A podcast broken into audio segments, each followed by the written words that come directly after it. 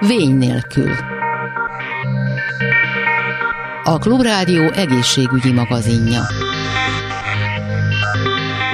Kellemes délután kívánok, Laj Viktoriát hallják, és rögtön két hírről hagy számoljak be a műsor elején. Magyarországon elsőként gyógyítják vágás nélkül lézersebészeti eljárással a zöld hályogot a Semmelweis Egyetem személyzeti klinikáján. Az eljárást három éve alkalmazzák egy kutatási program keretében, és eddig 70 páciens látását sikerült megmenteni. Most pedig bárki jelentkezhet az ingyenes úgynevezett femtosekundum lézeres glaukóma műtétre, aki elmúlt 40 éves, magyar állampolgár, enyhe látótér károsodása és diagnosztizált látóidegfő kimélyülése van, de eddig nem kezelték műtéti úton a problémáját. A Semmelweis Egyetem közleményében dr. Nagy Zoltán Zsolt professzor ismerteti a, a betegséget, és arról írnak, hogy a glaukoma kezelésére korábban csak pupillaszűkítő, illetve csarnokvíz termelését csökkentő szemcseppek, illetve egy rendkívül invazív szemmegnyitó műtét állt rendelkezésre, ami sok műtéti kockázattal járt, ezért a lézerkezelések kerültek előtérbe. A személyzet mindig úttörő szerepet játszott a lézerek alkalmazásában, több mint 60 éves múltat tekint vissza az első lézer használata, azóta nincs olyan anatómiai egysége a szemnek, amelyet valamilyen lézerrel ne lehetne kezelni. A korábbi argonlézerrel végzett műtétek esetén azonban csak átmenetileg a beavatkozástól számított néhány évig csökkent a szemnyomás. A legújabb kezelés, amiben Magyarországnak úttörő szerepe volt, az úgynevezett femtosekundumos trabekulotómia, ami technikájában megegyezik a korábbi invazív műtéttel, azzal a fontos különbséggel, hogy a szem megnyitása nélkül végzik. Az eljárás legfőbb előnye, hogy speciális képalkotó eszközzel és rendkívül érzékeny kamerarendszerrel kívülről lehet azonosítani a szemen belül a beavatkozás pontos helyét. Egyébként 2020-ban végezték az első ilyen korszerű műtétet a személyzeti klinikán, ahol azóta ugye több páciens látáskárosodását is sikerült meggátolni.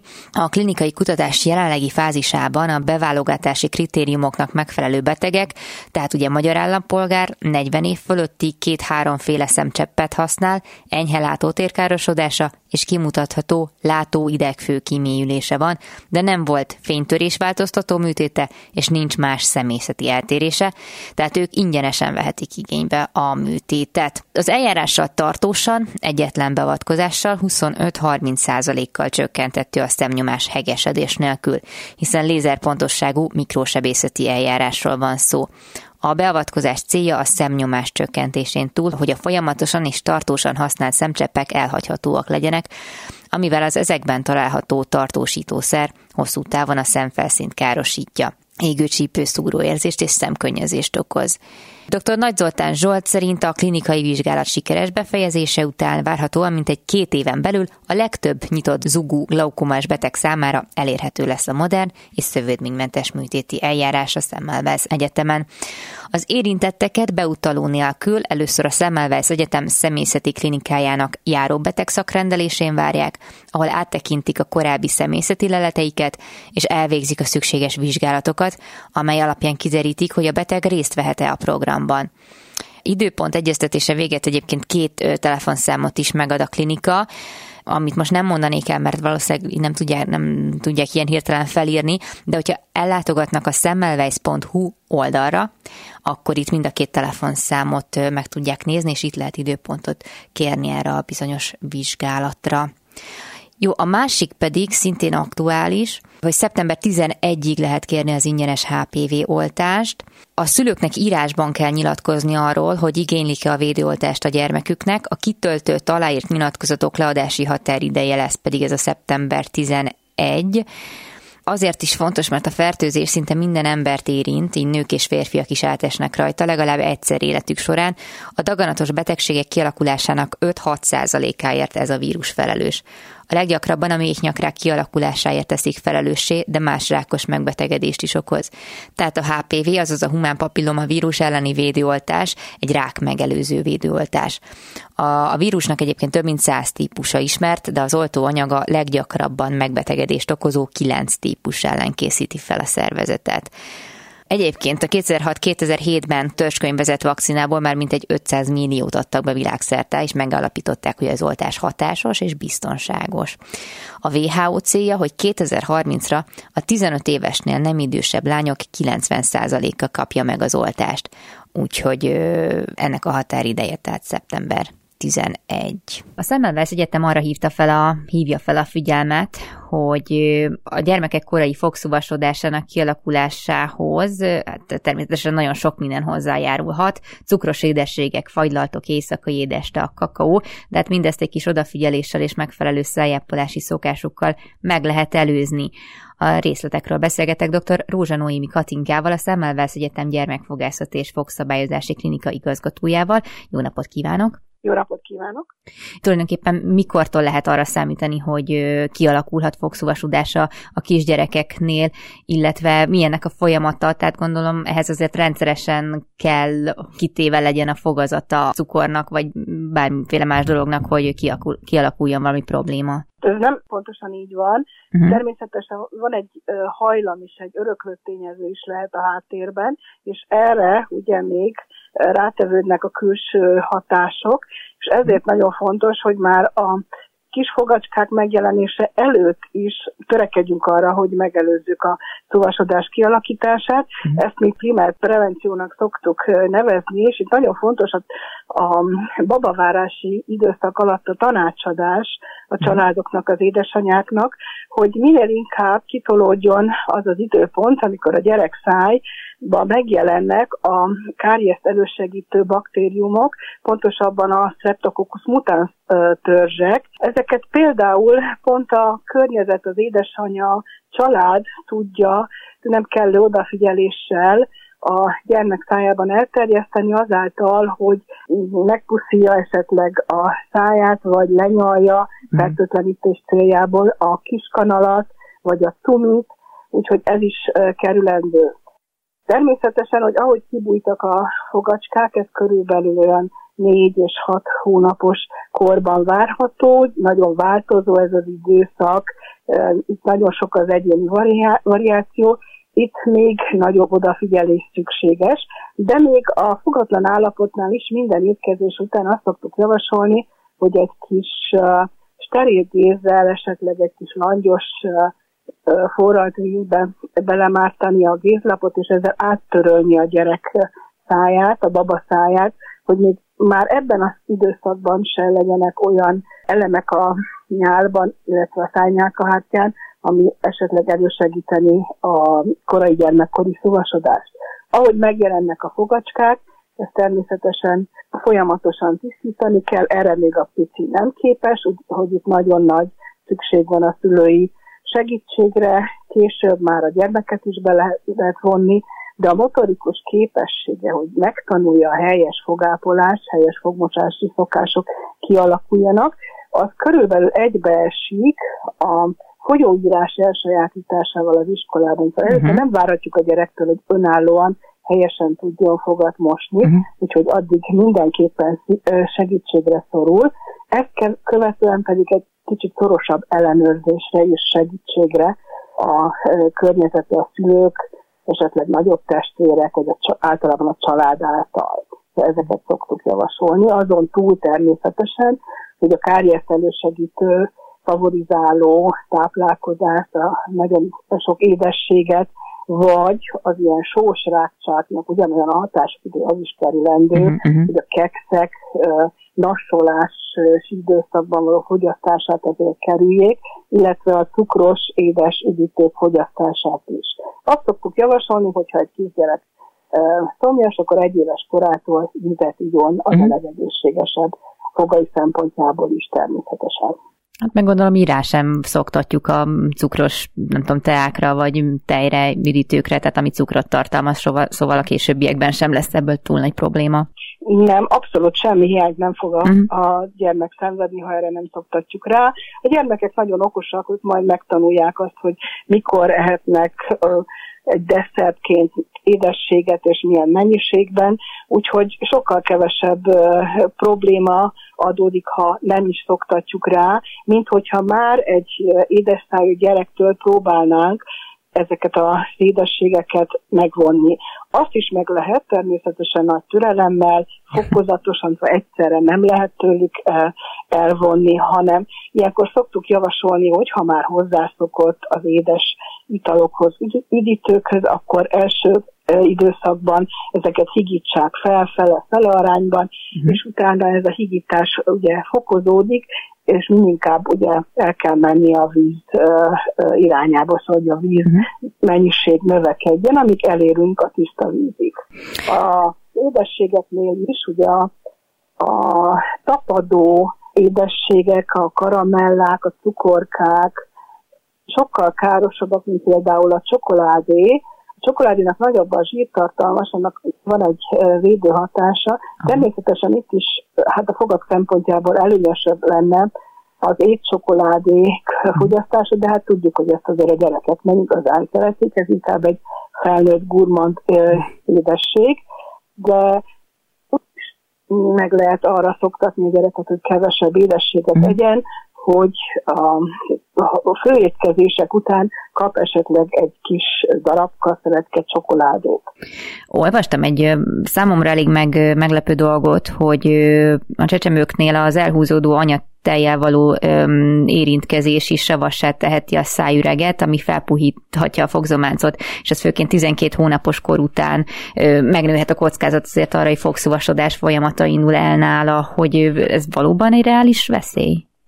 Ez egy reális veszély. Mm. Igen, tudom, hogy ez furcsán hangzik, Igen. hát a, a szoktatást természetesen mi is nagyon támogatjuk, ez egy fiziológiás folyamat, itt nem csak a, a, a pszichológiás kötődésre gondolunk a gyermek és az édesanyja között, hanem ennek azért vannak a fogakra, a csontozatra, direkt pozitív hatásai, viszont hogyha ez elhúzódik az, az egyéves kor után történő szoktatás, amit szintén azért lehet folytatni, csak arra kell odafigyelni, hogy este lefekvés előtt, mikor már fogacskák vannak a szájban, ezután is célszerű megtisztítani a gyerek fogait. Uh-huh. Tudnék, az anyatejben is vannak olyan szénhidrátok, amelyek ugyanúgy, mint a cukros uh, italok tudják elősegíteni a káriesz, a fogszorosodás kialakulását.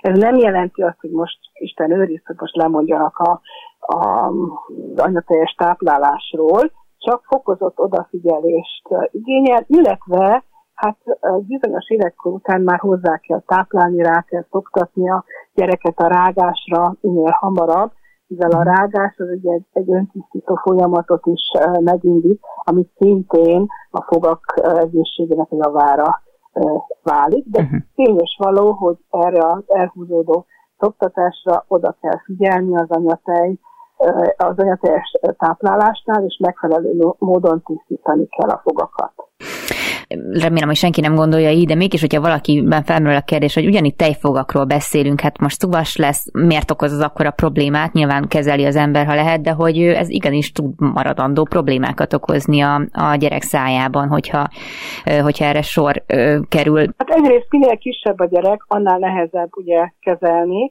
mert el kell érni nála, hogy együttműködjön, nagyon sok esetben súlyos fogszúvasodásos eltéréseket, akár altatásos kezelésben is oh. kezelnek szerte a világban, és ennek azért nagy a kockázata egyrészt. Másrészt, hogyha a szúvasodás miatt túl korán, azaz a fogváltás előtt pár évvel, akár másfél évvel korábban elveszíti ezeket a fog, fogacskáit, akkor különböző problémák alakulhatnak ki. Egyrészt ez kihat a fogváltásra, a maradó fogak előtörésére, különböző fogazati anomáliák keletkezhetnek, illetve gondoljunk csak arra, hogyha a tej frontfogacskáit, fogacskáit, a, a metszőit veszíti el túl korán egy két-három éves gyerek, aki akkor tanul meg, tanul beszélni, helyesen kiejteni a szavakat. Ez a hangképzést is befolyásolja, ugyanakkor a nyelv internalitásában is zavart okozhat, az úgynevezett nyelvdiszkinéziák alakulhatnak uh-huh. így ki túl korán, vagy nem tud átállni a, a gyerekkori infantilis nyelési formáról fiziológiásan, azaz a természetes folyamatnak megfelelően a felnőtt nyelési formára. Úgyhogy itt elég sok komoly probléma adódhat abból, hogyha szuvasodnak a tejfogak, ha be is gyulladnak, és ez a gyulladás sokáig fennmarad kezeletlen, akkor ez defektusokat, strukturális elváltozást is okozhat egy-egy maradó fog kemény szövetében, ami hát azon túl, hogy esztétikailag sem megfelelő, komoly problémát okoz később a maradó fogazaton. De egyébként korán felismerhető? Észrevehető a szülő által, hogy valami probléma kezdődik?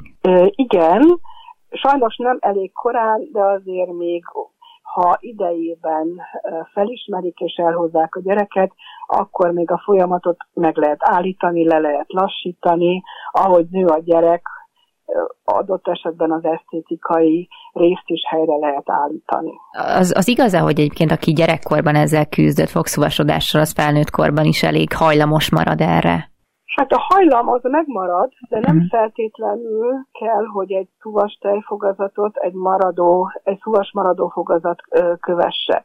Tudnédik, hogyha ezt a szuvas környezetet, mi úgy nevezzük, hogy karjogén milliót, a szájban idejekorán meg, sikerül megszüntetni, úgy a maradófogak egy egészséges környezetbe törnek elő, uh-huh. nincs kontakt, káries, az első maradó fogak, a hatosok, amikor előtörnek, szintén nem fognak korán szuvasodni, mert azért gondoljunk bele, hogy az első maradó uh, nagy rágófogak a sor végén törnek elő, ott nem hmm. cserél, cserélődik fog, a gyerek hat éves, ez tünetmentes, nem is mindig veszik a, a, a szülők vagy a család észre, uh-huh. és a hat éves gyerek még nem tudja megfelelően tisztítani a leghátsó fogait, úgyhogy ezek a fogak fokozott veszélynek vannak kitéve, uh-huh. és ugye nem is látszanak ugyanaz a messzőkön, viszonylag hamar észreveszik, hogyha probléma van, az első maradó molárisokon kevésbé.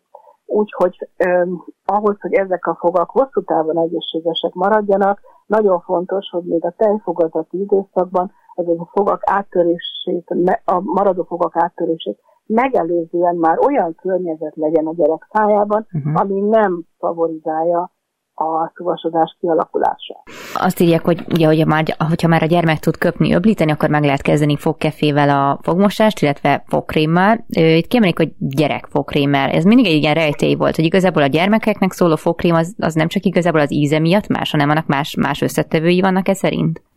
Nem, nem csak az íze miatt más, persze döntően az íz is itt meghatározó, és itt azért felhívnám a figyelmet, hogy nagyon sok gyerek szereti megenni, igen, igen. lenyelni a fogkrémet, úgyhogy szoktuk mondani, hogy ha a gyerek eltűnik egy pár percre a fürdőszobában, és ott nagyon csendesen viselkedik, akkor érdemes utána nézni, hogy mit művel, mert mhm. általában eszi a tubusból a fogkrémet. Vannak ilyen preferenciák is, most nem szeretném ezeket a márkákat felsorolni, de minden generációnak van egy kedvenc fogkréme, amit szeret megenni.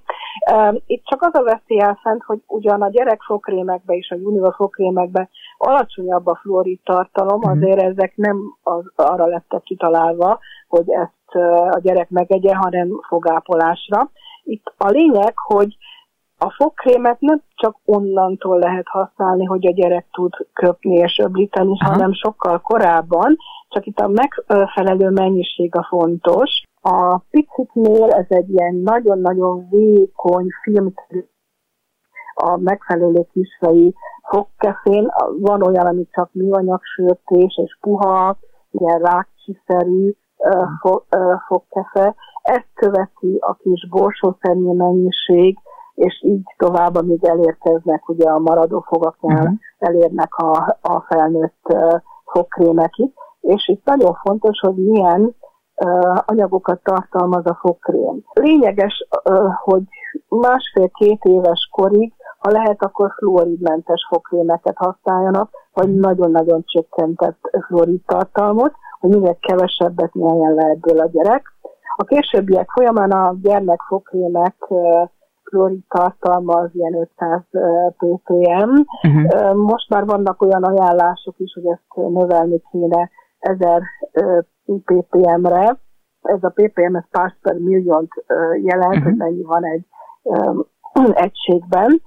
Viszont az ezres ppm-es gyermekfokrémeket, van ilyen már Magyarországon forgalomban, inkább csak a magas rizikói gyerekeknek szoktuk ajánlani, ilyen ö, három és hat éves kor között, akiknél ö, rendszeres a fogápolás, nincs különösebb gond, nekik bőven elég az 500 ppm-es. A hat éves kor után lehet használni a junior fogkrémeket, ezeknek a fluorid tartalma már enyhén megközelíti a felnőtt fogkrémeknek a fluorid tartalmát, az átlag a, fej, a felnőtt fogkrémek fluorid tartalma az 1500 ppm fluorid. Igazából a gyerekeknek a fogmosása az hát mindig egy nagyon egy kritikus pont, tehát nem tudom, hogy ez igazából hol, hol, hol van elrontva. Most, hogyha visszaemlékszem a saját gyere, gyerekkoromra, akkor pontosan emlékszem, hogy mennyire gyűlöltem, és sírásig ment a dolog, hogyha nekem este fogat kellett mosnom, reggel annyira nem érdekes módon. Na mindegy, de hogy igazából hogy lehetne megszerettetni, vagy elfogadtatni legalábbis jobban a gyerekekkel azt, hogy igenis fogat kell mosni. Mondjuk a, a gyermekfogászatoknak, fogás jogászoknak ebben lehet szerepe? Mert a fogorvos előtt mindig úgy felvágtunk gyerekként, hogy igen, én nagyon rendesen szépen mosom a fogomat, aztán hazamentem is igazából, meg ugyanúgy utáltam tovább az egészet. Tehát hogy lehetne közelebb hozni ezt a kettőt? Hát egyrészt a gyermekfogorvosok, sőt a dentálhigiénikusok is, ha nem kell ahhoz orvosnak lenni, meg tudjuk azért állapítani, hogy a gyerek megfelelően most fogat, vagy nem Persze. bármit is mond. Ennek vannak azért jelei a szájban, hogy megfelelő a technika, amit használ, illetve rendszeresen mosolja a fogát. Ezt akár a gyereknek is meg lehet mutatni ilyen, ilyen lepedékszínező tablettákkal, amelyek uh-huh. nem mhm. csak az aznapi lepedéket, hanem a 48 órást is kiszínezik, ezt már patikába oh. is lehet kapni otthoni használatra is és ezekkel szoktunk ilyenkor, szoktuk javasolni, hogy gyakoroljanak otthon, a, hogy, hogy, hogy a fogmosási technikáikon javítsanak.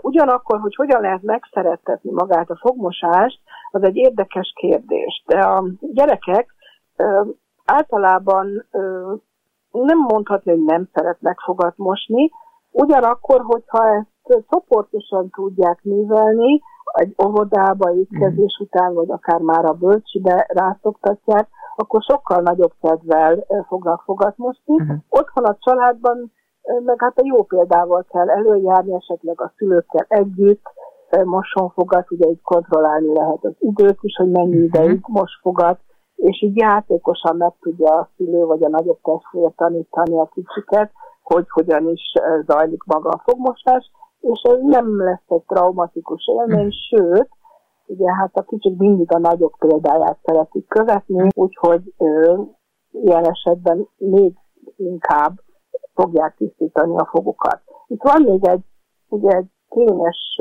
korszak, hogy ö, ugye a pubertás, itt, itt két dolog fordulhat elő, hogy azok, akik addig nagyon akkurátusan tisztították kisebb gyermekkorukban a fogukat, most mhm. hirtelen erről megfelelkeznek, ugyanakkor egy olyan jelenség is felléphet, hogy akik addig, akiket addig nagyon nehezen vesztünk rá arra, hogy rendesen tisztítsák a fogokat, vagy egyáltalán hirtelen ez megváltozik, és elkezdik mm. nagyon akkurátusan tisztítani a fogukat, illetve odafigyelni a szájhigiéniára egyáltalán. Hát nagyon szépen köszönöm a beszélgetést dr. Rózsa Noémi Katinkának, a Szemmelweis Egyetem gyermekfogászati és fogszabályozási klinika igazgatójának, és köszönöm szépen még egyszer a hasznos és érdekes információkat. Én köszönöm a lehetőséget, és üdvözlöm a kedves hallgatókat ezúton is. Ezzel pedig az önök figyelmét is köszönöm. Laj Viktoriát hallották viszont hallásra.